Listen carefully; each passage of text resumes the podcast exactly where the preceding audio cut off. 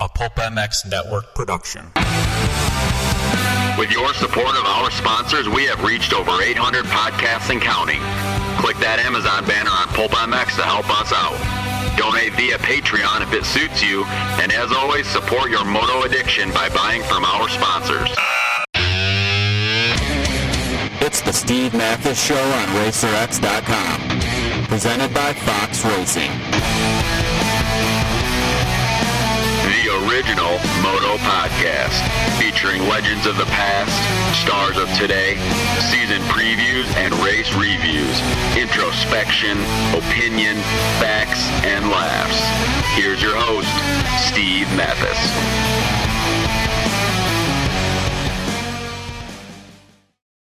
Welcome everybody to the Motorcycle Superstore Racer X podcast presented by Fox Racing. Thanks for listening, everybody. At Motorcycle Superstore, they are a passionate team that speak moto from talking about going riding, bench racing from the latest company ride to the latest parts and gear. They got it. They speak moto. Of course, Jimmy Albertson has the uh, Motorcycle Superstore Suzuki team with uh, Kyle Cunningham, Josh Osby. And if you type in the code PB pulp 16, PB like peanut butter, pulp 16, uh, you can save money at motorcyclesuperstore.com. And this podcast presented by Fox Racing, foxhead.com. Visit local authorized Fox dealer. The 2017 gear is out now. And uh, Kenny Roxon, uh, just, just some of the guys that wear it. Um, we thank the Fox Racing for coming on board and MotorcycleSuperstore.com. Knocking out these podcasts a lot lately, people. Hope you hope you appreciate it. All right, my name's Steve Mathis, of course, as usual. Thanks to RacerX Online. Subscribe at RacerX Online. And uh, while you're at it, maybe subscribe to This Guy's Magazine with me here in studio to uh, do a quick little podcast about what's going on with him and somebody else that you may know from the Pulp MX show, but maybe maybe you don't know his story. Maybe you don't know his deal. Uh, Chris Kiefer from Dirt Rider. What's up, Kiefer?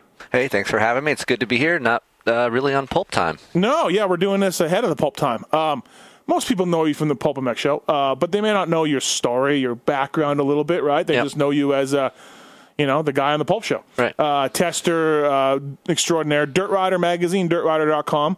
Um, so subscribe to Racer X, but maybe subscribe to Dirt Rider too. Secondary, yeah. Yeah, we, after we can do that. Okay, all right. um, actually, um, and we'll, hopefully Coombs doesn't listen to this.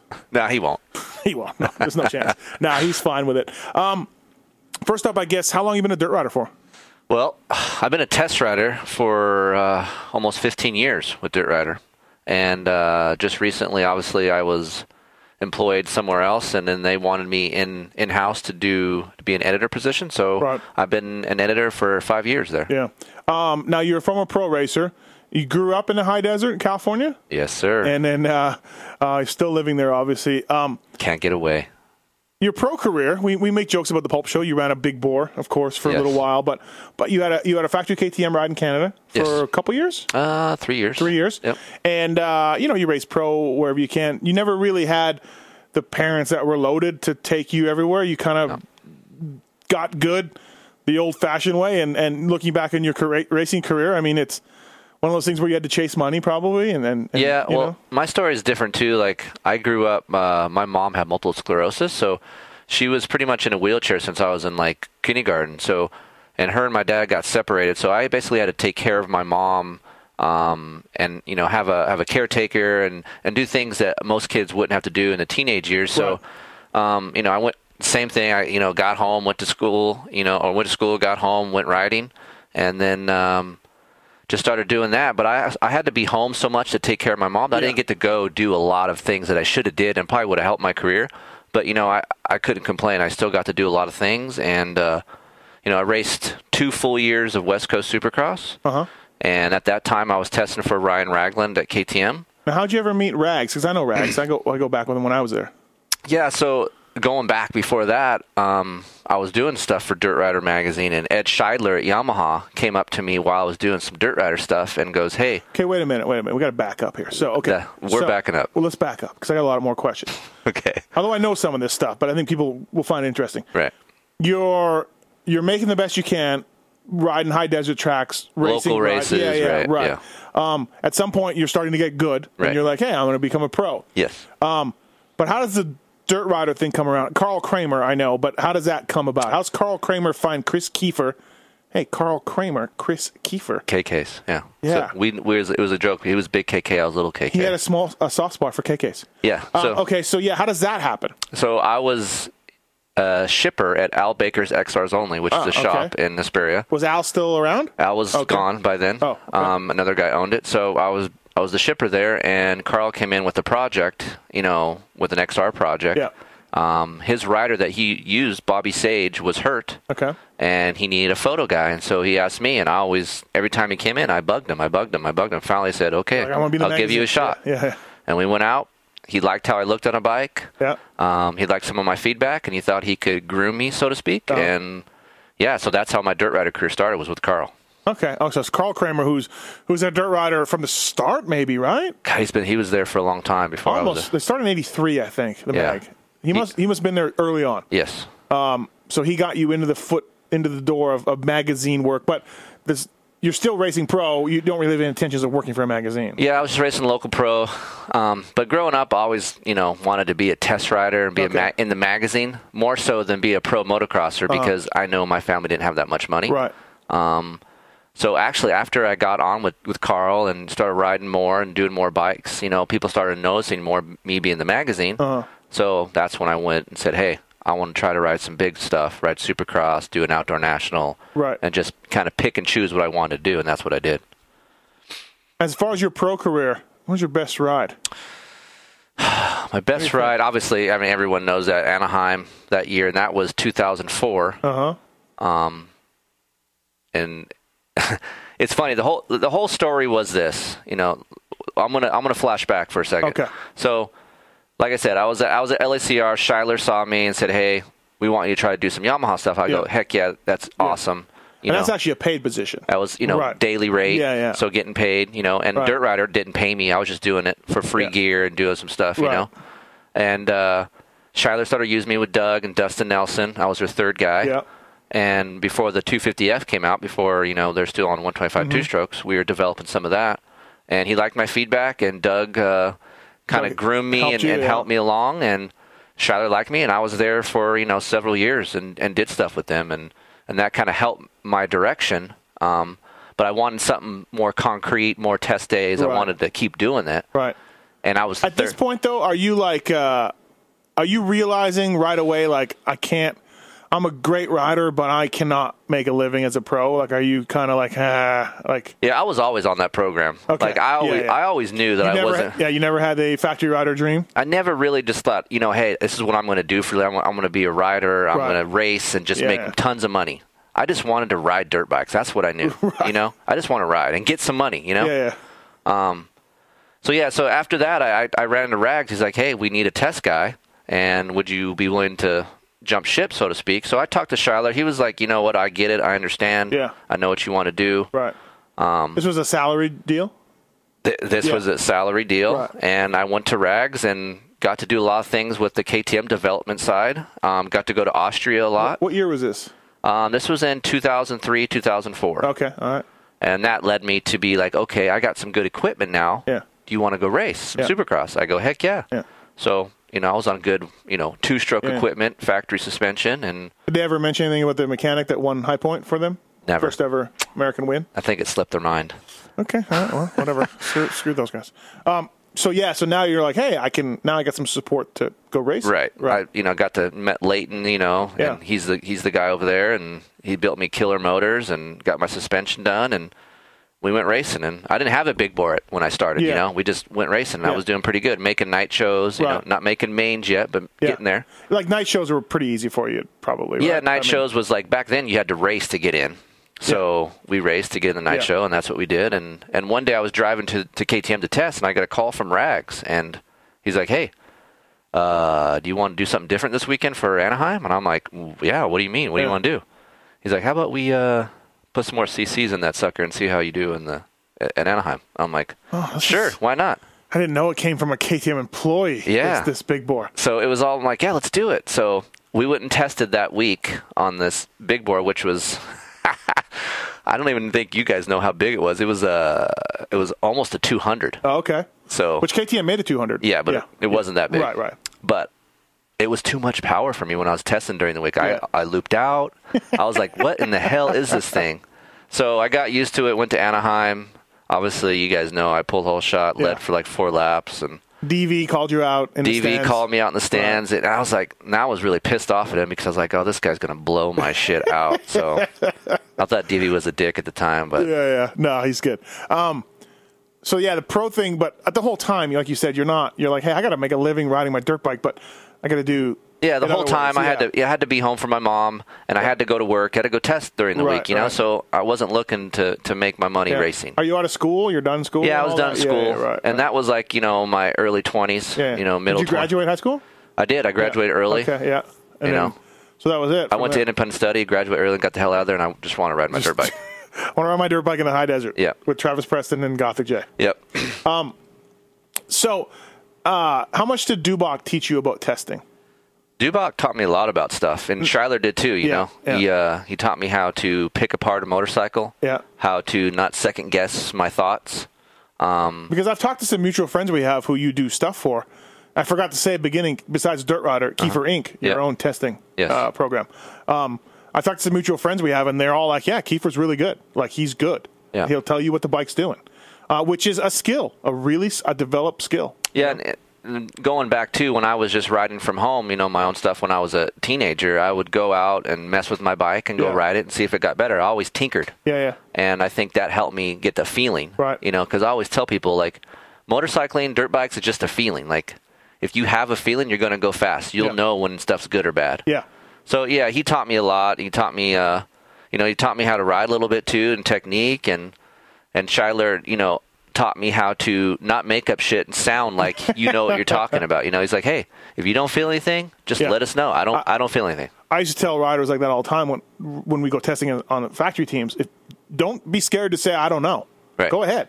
Yeah. Yeah, don't- don't- don't- Because then you go, Yeah, yeah. then you go backwards, Yeah, yeah, or you yeah, just yeah, tell don't- someone that you don't want. You know. Right. Yeah. Don't be scared to say I don't know. And I see that a lot now where I'm at. I see a lot of guys, you know, trying to tell me like, "Oh, it does this," when I'm like, "I kind of know what it's doing. You don't Yeah. have to like try Yeah. to make up shit for me." You know? Uh, who can test? Who, who's the who's the uh, Mount Rushmore of testing? Uh, Doug Dubach, uh, Scheidler, maybe. Uh-huh. uh, Steve Butler, Rich Taylor, yeah, I think all those Kyle guys. uh-huh. Lewis was pretty good, I guess. Yeah, I don't know much about Kyle, Okay, yeah. but I knew Doug was the epitome of a test guy. Yeah. You know, me growing up. Yeah. Um, and also Rich Taylor. I still had you know magazine cutouts in my room of Rich. Yeah. You know, throwing it sideways in Dirt Rider. God, I don't know if he's full of crap, but RT tells me things about bikes, and I'm like, really? Yeah. and I'll be like, okay, like I don't think he's making it up. Don't get me wrong, but I'll be like, wow, I'm I'm really impressed that you would notice this, you would figure this out, you would feel this, Right. Whatever that is, you know. Yeah, and people and just simple things like motor mounts and you know moving things at one millimeter, two mil, two millimeters. It, it's a huge difference when you when you you're on the track, but on paper you're like, how Yeah. do you even feel that? You know, but you, Yeah, yeah. you can feel that. Right. So So somewhere in there, after the pro career, you go to Canada, you get decent results for that team up there. Michael Willard, yourself riding uh, 125 West, or did you ever ride East? yeah, so that was a West thing. yeah, you back then. Yeah, Andy White hooked that up with you. Yep. did you at some point you started Kiefer Inc. Just s- sort of your own side deal, get some cash in, approach some buddies that needed some work. Is that kind of Yeah, so basically how it was is uh going you know, after my KTM thing I was with Raglan for a couple years and Mm. I did uh, the first year with Andy White and with the 250F that the Yeah. KTM came out with, Yeah. did the West Coast. Did you ever ride? We had a 250F prototype in 01. I don't, I don't, not So that you- Uh, far back, no. I know, but I wonder if it was still kicking around when you went there. It was slow. It was heavy. I don't know what I they were rode the doing. first one in 04. okay, it was gone by then. Yeah. Yeah. yeah. And then um, that's when they, the KTM Canada team Yeah. wanted to ride that four stroke that year. So, and I was Yeah. helped developing it. So, I'm sure that was one of the reasons why Andy wanted me Yeah, to yeah, kind of help the yeah. development and babysit Willard a little bit.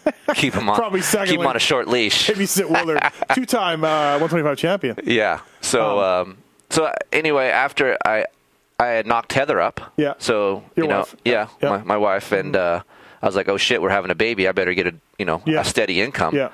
And Yamaha came back and said, hey, do you want to come in house and be our test rider Yep. slash accessory guy? So I was like, GYTR is accessories. yeah, GYTR guy. So I was like, sure. So I lived in Asperia. I drove up and down Cyprus for five years. Just I think you just left when I came on. I left at the end of 05, right before 06. Yeah, I think that's kind of when I was in yeah, there. Yeah. yeah. And Mike, Mike Ulrich, yep, Mike Ulrich. uh, Butler, Steve Butler. Yep. Yeah. So I, I helped them, and I did some stuff with Mohachi and all those Oh, guys. yeah, Mahachi, right. yeah. Poor Mike Mahachi. We had uh, Muzzy made our GYTR cans, and they fell apart all the time. And Jimmy Perry was losing his mind Yeah. at Mahachi every week. Yes. like it wasn't really Mike's fault or issue, but Right. he was responsible. Right. And they wouldn't. They couldn't hold. They couldn't last a moto. These Yeah. things. Well, to to their credit too, you know, they try to build stuff, but then their their criteria is so different because they need to build it and hurry up and have it out before the bike, the Yeah, new bike yeah, gets yeah. out there. You Yeah, know, yeah, so everything's time Yeah. constraints. So you didn't really like that though. That was a full time No, Monday because to Friday. I wasn't. It wasn't what I thought was going to be. That Steve. drive would have been. it was shit. It hurt my marriage. Honestly, I came home like an asshole. You know, I just was always. I'm stressed- sure the pay was way. Oh wait, no, it's Yamaha. Never mind. No, I mean literally, I got paid thirty six thousand dollars. You Yeah. know, and I spent half of that on Yes. freaking gas going back. So how I started Kiefer Dude, Inc. I was was, a factory mechanic making 42. Right. I'm like 42 grand with taxes taken out. right. There's no way. No, I gotta live in Orange County. And I lived in Hesperia, so I Right. lived cheaper. Right, You know, right. so but the drive was just Yeah. making me insane. Yeah, yeah. The people are great. Right. I love Yamaha's. it doesn't company. come much better than Steve Butler. No. Yeah. You know, Steve's great. You know, Porter. Although everyone's great Yeah, at Yamaha, and uh, I came up with an idea like, hey, I know how to test. I know some of these people that need test riders. Mm-hmm. I'm gonna start my own company. So I left Yamaha, um, saved my marriage, left Yamaha, and started Kiefer Inc. Yeah. Still had my dirt rider thing on the side, and it kind of grew from there. Yeah. You know, so Probably that's the first little while was a little lean or whatever, but yeah, I mean, I had one contract or Yeah. something, you know, and I just, you know, I made maybe Yeah. twenty thousand dollars a Right. year. but you uh um did you still test for Yamaha at all at this point or no? They called you back at some point, right? Yeah, so I still did contract work for Right, them, right. and, and when they needed it. Um, but as far as me being in house and traveling up and down the hill, no, Yeah, I was gone from right. that. Um our buddy Travis Preston now there, working hard alongside Steve Butler. Yeah, and Travis is uh, he even says, "Man, it's I'm surrounded by a bunch of smart dudes, and I feel like the dumbest guy there." and I go, "Man, there's 20 years on you, Yeah, so yeah, just yeah, take your exactly, time, you right. know." And so you do work for uh can we say like Yosh and Renthal and all that? Yeah, or I no? do stuff. Yeah. There's there's there's Alright. companies obviously that, that I can't talk about, Yeah. c- you know, but I like to keep confidential. But you know, Yoshimura, I helped them develop stuff. Yeah. Renthal, I've done stuff with them. I helped Adrian from Ride Engineering. these guys will pay you a set amount and get you for so many days. Right. A- And, say, hey, I got a brand new product. I need durability or performance or something testing done. Mm-hmm. Let me know. Right, and, and and and I created my business to be It's Um, a really good idea. it, it, to be unbiased. You know, just because I have a contract with one company Uh-huh. doesn't mean I couldn't have a contract with a with a, competing company. Yeah, yeah. Because everything's confidential. Right. So it only is going to help each company. Like, hey, Oh, like we I shouldn't have know said what the, we shouldn't have, I shouldn't have said the names. No, it doesn't Oh, matter. okay. Like Yeah. those things are fine. Those are already out in the Right, open. right. But like, you know, it's only going to help. Let's say I went and did some stuff for Little D at, at FMF. Right. It's going to help those guys for me because for them Yeah. because I know what things should be like. Yeah. What it feels like to be on the Right. track. Hey, these guys are making this muffler. I kind of know where that one's at. Yeah, yeah. But yet I'm not directly telling them. Yeah, yeah. So it's yeah. just a feeling. No, it's a, it's kind of like me starting pulp in a ways. Like I was like, hey, I gotta, I, I can't let these people determine w- my income and what I'm going to do. I have to start my own gig. right. That's really what happened. yeah. And thankfully, I'm back at Racer X, and, and it's awesome for me. I love being back, but I was let go at one point, or I was told, hey, you're going to be paid on a per piece basis, which didn't work for paying my mortgage. Right. Went to another place called Schmanch World, Schmotocross, then came back to Racer X. Yeah. But the whole time, I was like, I can't have this uh, this this axe over my head for some bean counter to say, hey, get rid of that guy. Right. So I started my own thing Yeah. and just kind of like what you Well- did a little bit too, where you're like, I can't be miserable driving up and down this hill every day. I have to do my own thing. and, and and also too how I how I view my testing and, and even my life is you're only as good as your integrity to someone, you know. So Right. if I'm telling you something about your product, you know it's the truth. I'm Mm-hmm. going to give you a straight up, unbiased opinion, you know. And that's all really test writing is. It's it's your what I call factual opinion. This is how you want everything to go. Yeah. And I've ridden so much stuff during my career. I, I know what the consumer wants. I know what you know manufacturers need for their bike. Yeah. I know what products need to be And, developed. and you know what racers may like, high end racers. Yeah. right? Yeah. And that's the You know. thing about you know testing production motorcycles, Right. you're not developing that bike for high end guys. Yeah, yeah, You're developing yeah. for the guy. Right. uh, You know the weekend guy who blue collar guy that wants to go out and have a good time. So Right. you got to have the comfort, you got to have performance, you got to have Right. all that stuff. You know, where do you stand working for Dirt Rider? Um, you're a moto guy. You really are. Right. Dirt Rider is their niche is off road. It's always been more off road. They dabbled in moto. They still do.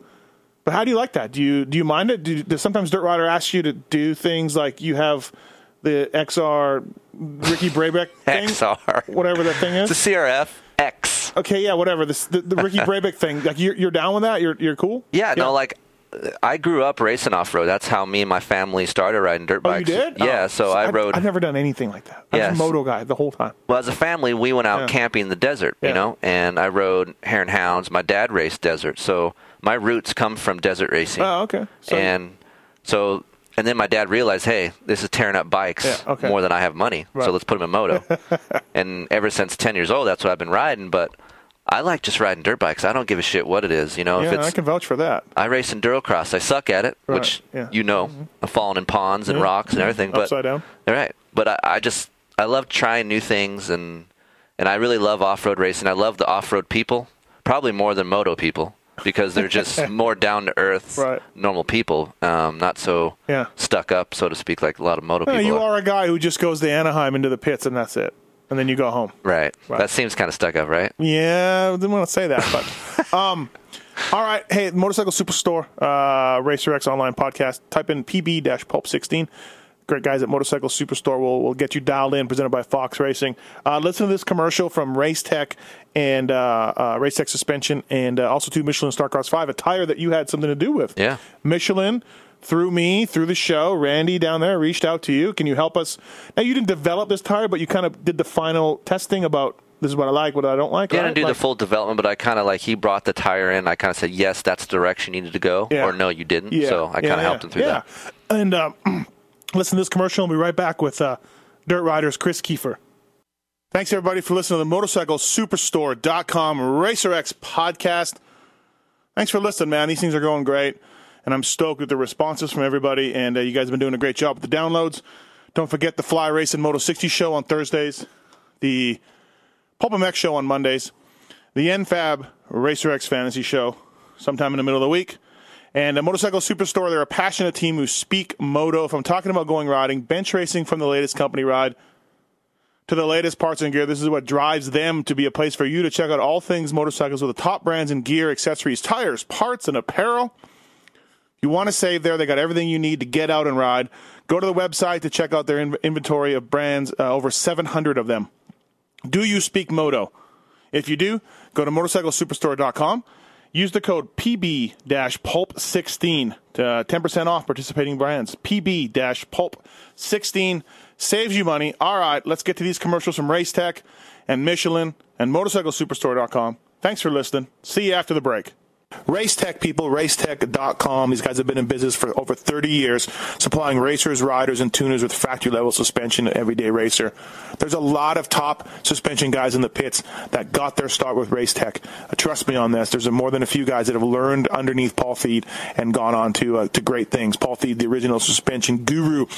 I guarantee you, Eh, probably 82.7% of you people listening to this podcast need some sort of suspension work, whether it's uh, just a simple oil change with new bushings and seals, give your bike some love, whether it's the right spring rate for your weight and or speed, or maybe you just need some revalving on the machine to uh, help you uh, take first place in that Chicken Licks Raceway. Something, something uh, on your bike needs attention for Race Tech. I guarantee you. Freeze, Gilmore, some of the guys just using uh, Race Tech Privateer Proven. They work with uh, Ben LeMay also. They're back with Ben LeMay. And uh, they offer a full line of Race Tech high performance springs. These springs are called high performance because they're extremely lightweight for their rates and feature the tightest tolerances in the industry. You want to save 10%? At uh, Racetech, go to PulpMX 2015. When you order, you can save 10% at racetech.com. And they're uh, proud sponsors of this podcast, and we thank you guys. All right, back to the show.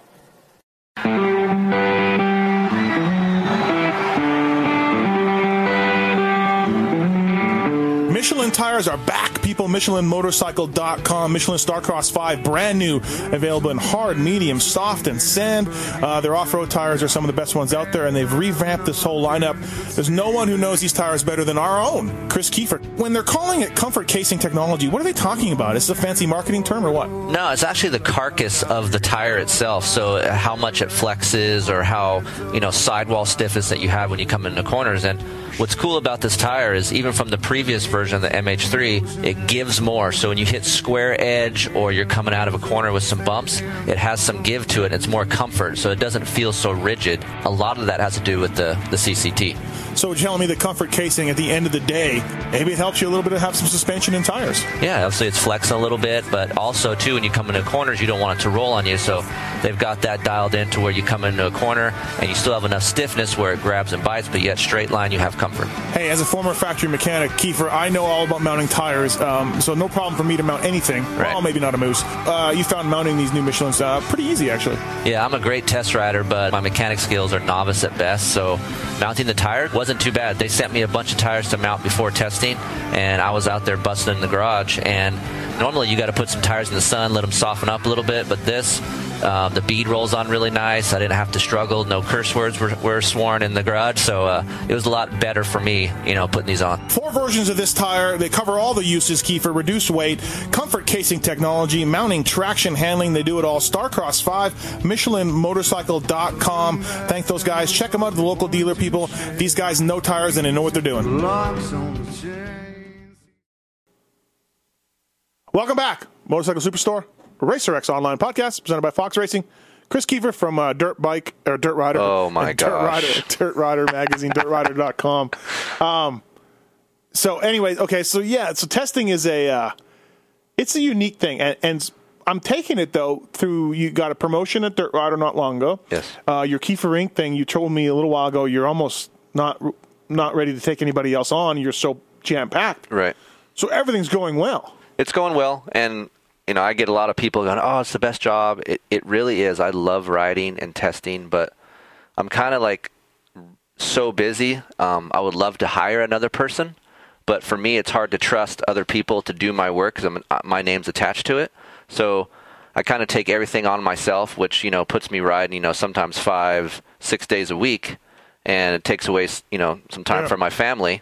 And it takes honestly, it takes some of the fun out of the riding for me because um, it's all work. You know, it's Yeah. not just riding a dirt bike and then coming home and hanging out. You Right. know, I got to type, I got to send, you know, spreadsheets and do shit when I get home Right. that involves you know making the product better. So What um is that the worst part of your job? The typing, the writing. you know, honestly, like I I enjoy some of the stuff that I do as when I type. Like when I'm talking about a bike, I really enjoy typing and and letting people know what it does. Like Yeah. I get excited. Mm-hmm. Right. And when people, that's why I answer a lot of these questions on Twitter. You you bust my balls about, but. Mm-hmm. I like, you know, when I grew up, I didn't know a lot of shit. And I Right. had to find out the hard way. Yeah. You know, I feel like I'm that middle guy where I can help them, you know, cut time and money and say, hey, this is the direction you need to go. Right. You know, so that's what Keyfrink's built on. Do you want to put the word out that people can contact you if they listen? yeah, to this no, I podcast? have uh, Kiefer Inc. And at, to Gmail. at hotmail.com. Hotmail, all right. Yep. Best bike, best production bike you've ever ridden.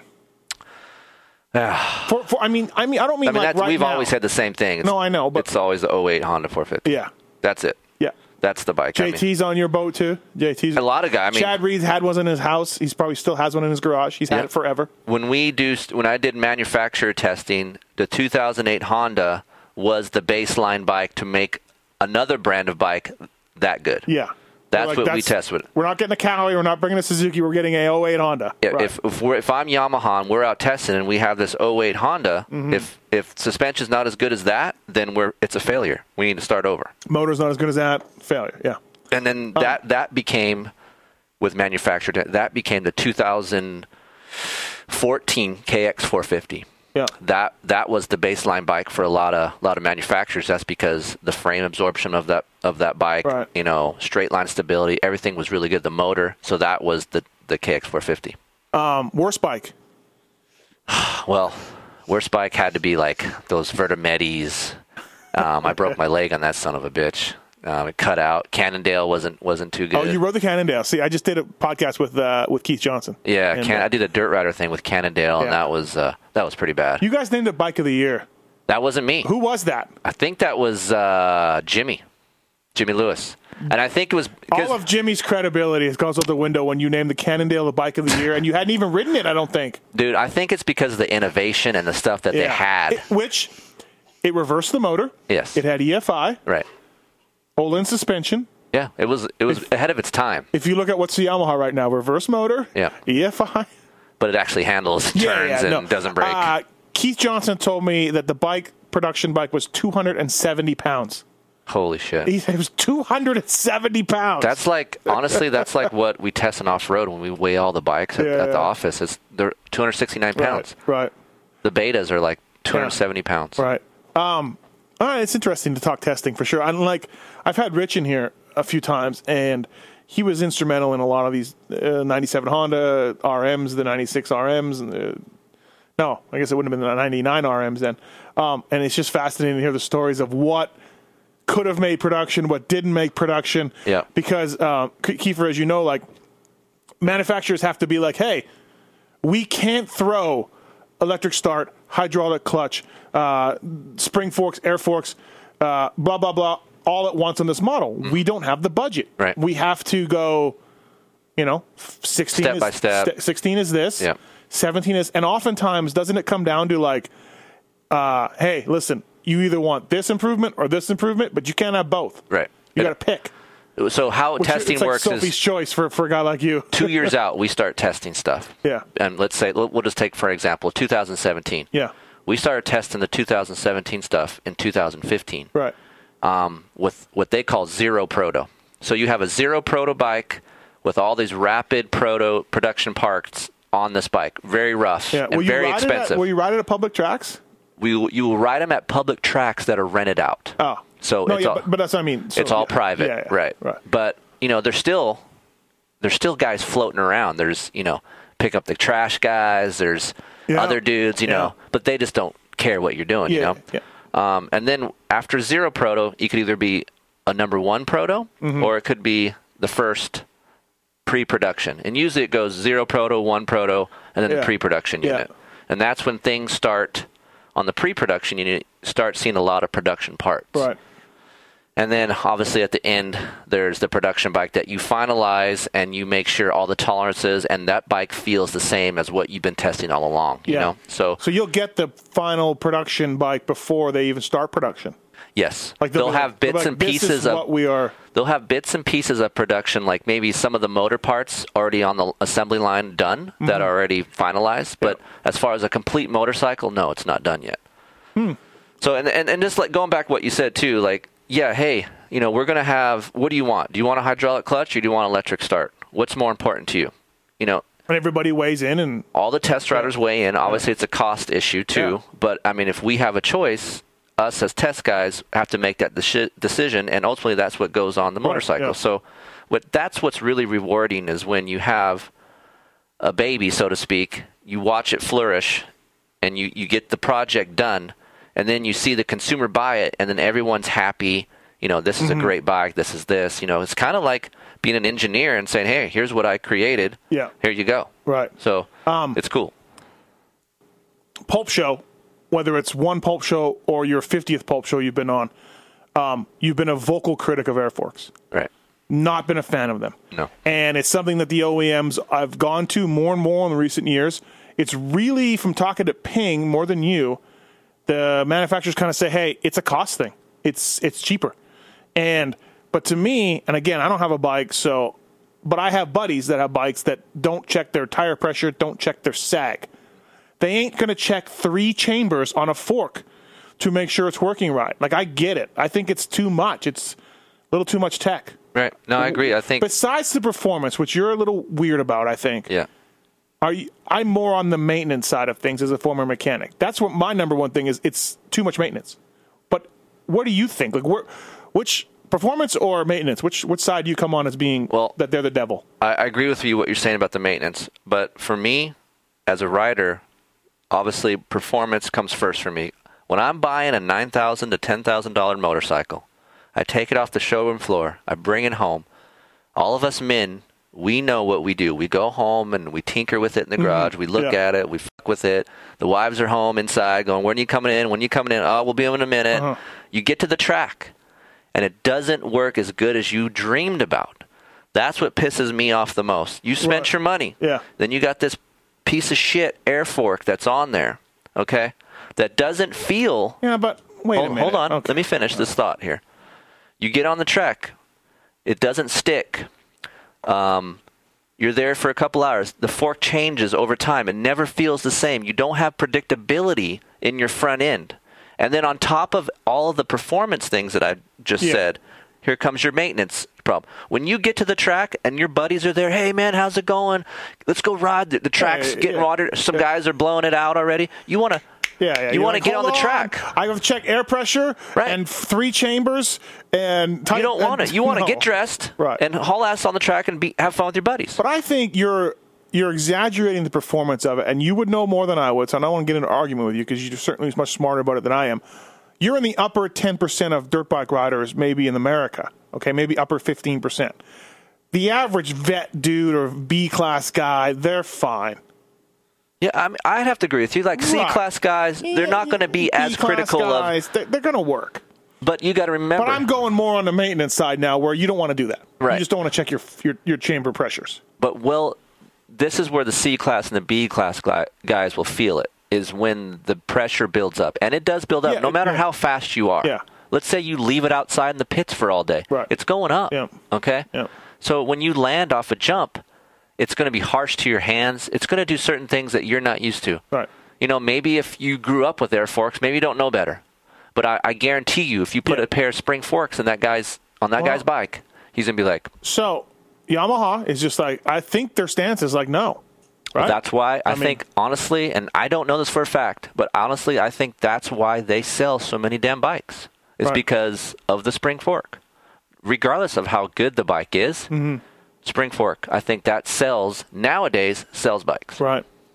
And- Interesting. yeah. Well, the rumor is the Honda's going to go spring back to spring, which that's a marketing. That I think I that's think a very market- smart. a if very that's what mar- they do, it's a very smart marketing move uh, to uh, to do that. If they if they if they do that, I think like they're like some people might be like, oh, it's an OEM throwing the towel in. No, no, it's giving the people what they want. exactly. People have decided we don't want this. And- I, I think, generally speaking. No, and I, I mean, agree. Ross Maeda. Ross is as smart as they come, and Ross is like, we don't need those. Well, what Ross and, and Will Decker, the guy at Enzo, tells me is like, look, yeah, they're great for, for supercross guys. They work Yeah. really well. Yeah. But for the average guy, he doesn't need this. He Yeah. just needs springs. You're, Yeah. you're fine with it. Yeah. And the, and I got the cost difference broken down to me one day. I asked, well, how how much is what is the difference? Yeah. You know, for you guys, and the difference is between an air fork and a spring fork is twenty dollars. That's it. That's Oh, it. Okay. But you times that No, by you how times many by how bikes? many units. but Yeah, so for you're, sure. s but it's twenty bucks. Right. Okay. Yeah, it's interesting. Uh, we'll see what happens there. You've you've certainly been a pretty vocal critic. Yeah, and, and, and, and people say, "Oh man, you're so hard on them." I just honestly, I like things that work. Yeah. I don't care if it's a Suzuki, a Husky, Yamaha. If that bike works good, I, I want to ride it, Right. and I want to tell people about it. Like, get this bike. So okay, uh, we're off that. Moving on to other things here. Uh, you're a high desert guy, like you said. So how nice was it gr- uh, when you were younger seeing Travis Preston have success? It was cool because me and Travis, you know, we'd go to bonfire parties and, and hang out. Oh, so you've known each other for a long time? Oh, yeah, oh, I didn't know that. Okay. we go back to like uh, school days. oh, okay. Yeah, yeah. And Travis was always a little better than me. Um, he raced a lot more Yeah. than me. Um, Remember, he quit the sport for a year and he won the lottery. well, that's we were working together. Yeah. Oh, we had jobs together. Okay. And we were like, hey, screw Working right. where? A company called PDM, which Okay. is in Long, well, we had a, a contract in Long Beach, which they hung oil, oil rings Uh um, for the refinery. huh. Okay. And he was called a fire watcher, which he held a box and walked around the oil ring all day. And I was a bull ganger, which was, I held a, That sounds like um like a lawyer, bullganger, and firebox. that's a gangster names. What was the f- was firebox? You said No, fire watcher. fire watcher, I think you're thinking something else. Firebox. Uh, bullganger, and firewatch. Yeah. yeah. So I would hang off the side of these rings with a 25 Or pound Oh, that gra- could be like a uh, a detective team. Bullganger and Firewatch. That's right. On next, eight o'clock next, yeah, Central Time. next on TNT. TNT. Um. Oh, yeah, you keep interrupting. I keep losing my train of thought here. Bullganger, Firewatch, Okay. UNTP. I was grinding slag off off welds, and that's what I did all day. So Mm-hmm. Yeah. I would just grind, grind, I grind. did the same thing. Right. Yeah, And so we, we we did that for a little bit and realized, hey, training and riding wasn't so bad. Yeah. Travis ended up going to 7 but this Eleven. was after TP Chaparral ride, correct or no? no, Before Chaparral. No, this is before. okay. This is, he bought Suzuki's with his money from lottery. So this is Okay. like Suzuki's, I think, F and S. Okay. And then on and Yeah, on. so 96, 97. Yeah. Right. And then, yeah, he went to 7 Eleven, bought a scratcher. He said, I won $10,000. I go, bullshit. Oh, so you were there? No, I wasn't Oh, there, oh, but okay, that, but he, he I called found you or out, whatever, you know, yeah, and then he yeah. never showed up for work. He was done. and I was like, that mother F, dude. He, He was back. He bailed. So, and then, of course, my homie wasn't there anymore, so I just said, screw it. And I Firebanger and and and firebanger. Firebanger and uh, whatever else it was. yeah, but it was cool seeing Travis because Travis was Yeah. always, he was similar to me. He never went out and partied, didn't drink. Um, he had good parents. Yeah. He had a track in his yard, so I always knew Travis from, oh, the guy with the track in his Yeah. yard, you know, and But he was uh, a pretty good amateur. So he was always he was always good. Yeah, he wasn't like the best guy, but he was always He's always there. Yeah, yeah. always a threat to Yeah, win. yeah, you yeah. know. And Travis was never known for his style. He, if you ever watch Travis ride, he's fast as shit, but he doesn't look the. He's not the most flashy kind of Mm-hmm. Right. guy. You know. I would say he's one of the more unlikely 125 Supercross champions slash factory Honda riders there's ever been. Like a guy, no one would have said that. Right. When he b- kind of bombed out at Chaparral a little bit, Triple X was all right, you know, but he was never. Yeah. But he really just just worked at it. Yeah, you he just know? worked and his, he just kept going, you know, and Yeah. that's I think that's what it took. And he had talent, obviously. Yeah, of course. But a lot of good guys came from the desert. Ty Davis, um, Casey Johnson lived in the desert for a while. Did he? uh, Yeah. Casey was a. Casey was a desert Oh, I rat did transplant. not know that. Yeah. Yep. So we used to go ride with him, Travis, me, and Were, were you around Ty Davis when he was Supercross guy or no? now I was way too Yeah, young. yeah, yeah. But so, that's another thing. Like Ty always drove by, and Ty was always had a supercross track out in his house by his house, and Yeah. Mm-hmm. we'd ride. So, but it, it's just a good place growing up because I rode straight from my house. yeah. I had the tracks, didn't have to worry about tri- driving anywhere. What about Mike and Jeff? The 800 and 801. Yep, I was a little older when they started coming Right. into play, but uh, yeah, same thing. I think Did you just become friends with them just because high desert people exactly find each other? immediately. You move in the high desert, we're we're, we're tight. Do you meet at the meth labs or where do you meet? No, no meth Okay, labs. all right, we try okay. to stay away from those as much Right. as we can. Yeah. But no, I, I seen him riding. It, Tony worked. It's funny because there's a place that we ride called Honda Valley, which is Yeah. in Hesperia, Yeah. where Bailey and Johnson used to Yeah, test. That's yeah. where it got the name. And Tony used to go out there with a grader, you know, in the middle of the night, okay, and Yeah. grade some sand tracks out there, prep it, water it for for Mike. I'd wake up next day and go ride some out in Honda Valley, and I would see this beautiful watered desert track. I'm like, what the heck just went on here? Yeah, yeah. Tony all night would grade it, water He it, probably worked all day and then got and then he'd off. be up with, with Mike and, and Jeff, and then he would you know do their laps and everything. Right, so right. that's when I always talk about Tony. People don't see that side, and he works his ass off. Right. Yeah, interesting. But growing up in the desert, you see a lot of things that you normally don't see, you know, and riding wise, and I used to ride these tracks Mm-hmm. Yeah. every day. And one day I'd come over a hill, same track I rode yesterday, and there was a dishwasher middle, Yeah, yeah, yeah. just laying out there. And I'd hit a dishwasher. I'm like, where the hell did that come from? High des life. And Right. um, met a homeless guy, you know, several times. There'd be homeless people out there, and I never had a guy who, you know, had pit boards and stuff. So Yeah. I would give this guy ten bucks a week, and he lived in a little in inside by Joshua, had some shit around him, you know, had a dog, and he would every day he would wait for me. I gave him a pit board, gave him ten bucks a week, and he would do my times on my track. Really? just some guy living out in the desert. And we became great friends. The guy moved on What happened to him? Yeah. he went, he moved into a trailer park and actually got his shit correct. wow. And uh, What was his name?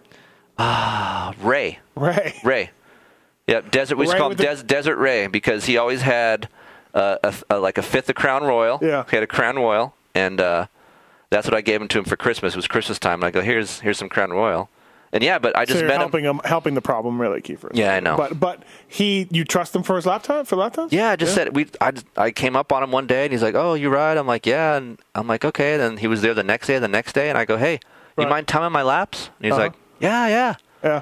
him and his dog hanging out with the pit board. Just Desert Ray.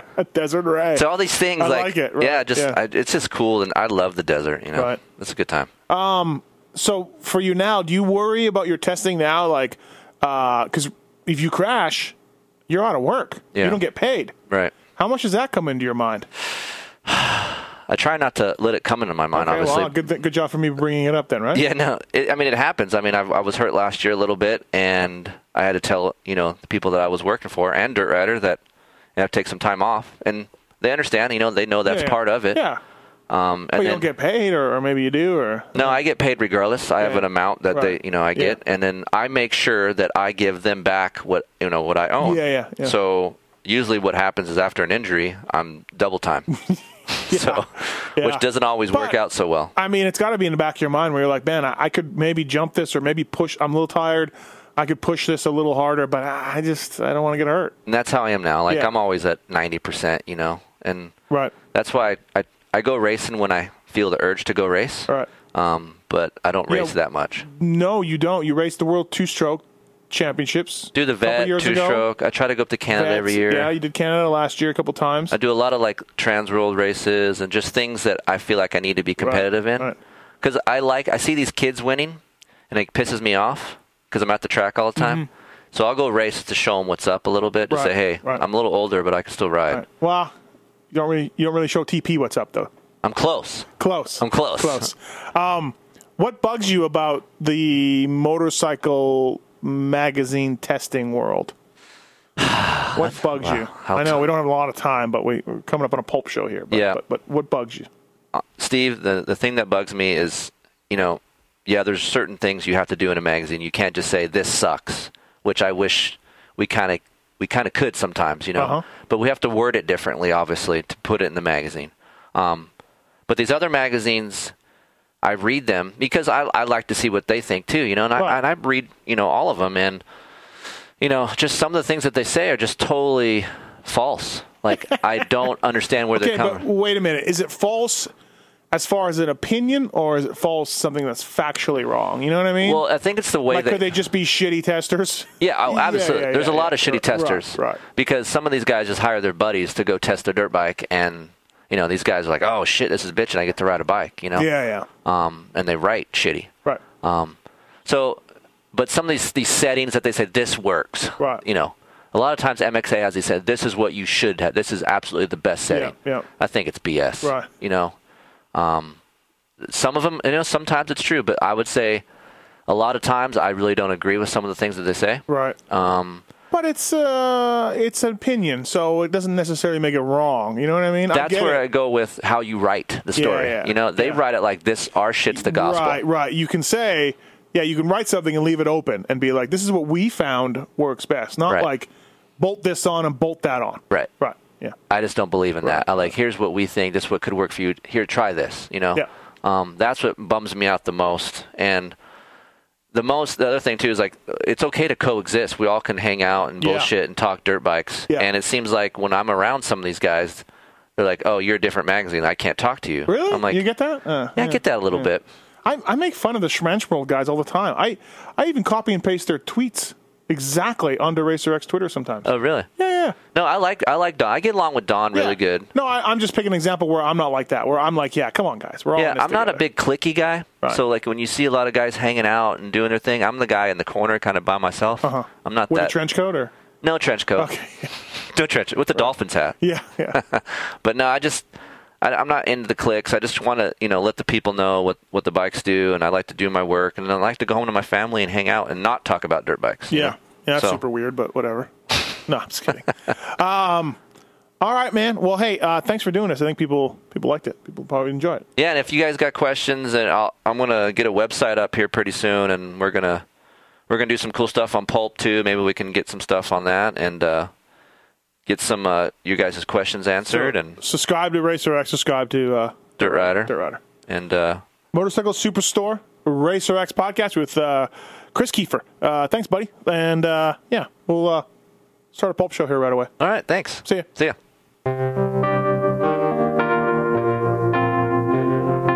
Thanks for listening to the Steve Mathis Show presented by Fox Racing. Don't forget to check out some of our past shows, including motocross legends such as The bad boy, Rick Johnson. I looked down and my hand was junk. I mean, it was sitting over to the side. It, the tendons were jerking in weird places. And, and my dig- biggest disappointment with Danny Sorbeck is that he never said sorry. 'Cause Danny and I were friends, and we've never talked since. Brian Lunas. Before the 500 event, Dave and I fly to Germany, go down to Stuttgart. There's this little shop out the back of the mall factory. We get our cylinders, take them back, and you know off we go. And you know we ran Nicosil cylinders as a factory part for a handful of years before anybody ever saw it in production. Dave Arnold. And, and McGill was all, you know how he did the big pancake thing, and right. and he's got the thing. He's completely laying on the gas tank trying to miss his tree. I mean, he would have gone even harder, jumped farther if that tree hadn't have been, you know, if, if it hadn't have been there. The Hurricane, Bob Hanna. I love the guy. I don't dislike. I think he's the greatest competitor this sport ever had. absolutely 100% in my mind. I firmly believe that statement I said about these modern day guys in Switzerland or Holland or Belgium on 45 minutes on the same bike. You're not beating Roger. Are you crazy? They're not doing it. If they think they're so much better nowadays than they were in those days, they're fools. They're different bikes, different times. The Beast from the East, Damon Bradshaw. it got to the point where I didn't want to leave home. And once I got to the race, I wasn't into it. If I wasn't going to give 100%, I'm not going to take their money. The working class hero, Doug Henry. It was definitely an emotional moment for me, just thinking to myself, that's it, you know, and it's, it's amazing the stuff that goes through your head in a short amount of time of the things that, you know, that I was going to miss. The Dogger, Ron Machine. Until you really open your ears and you want to listen to what they're saying, it's like beating a dead horse. I mean, you know, and I know from personal experience, did anybody ever sit me down? Of course they did. Everybody did. Pro Circuits, Mitch Payton. There's two ways to make the money. One is you can sign for money, or two, you can earn the money. I'm a high believer in earning the money. I think they ride better when they earn the money. Seven time, Jeremy McGrath. I was so mad, like so disappointed and so frustrated that I pulled the pick and I left. Every point counts. I could kick myself to this day for not just riding around in tents. It's been no problem. My, my ego got in the way, you know? The O Show, Johnny O'Mara. stuff that you could you'd sit there if you didn't even want to ride it, you just wanted to just look at it all day. I mean, I got a chance to test all that. I like that era I was in. I really do. Search Pulp MX in the iTunes store to enjoy these and over 800 great motocross podcasts. As the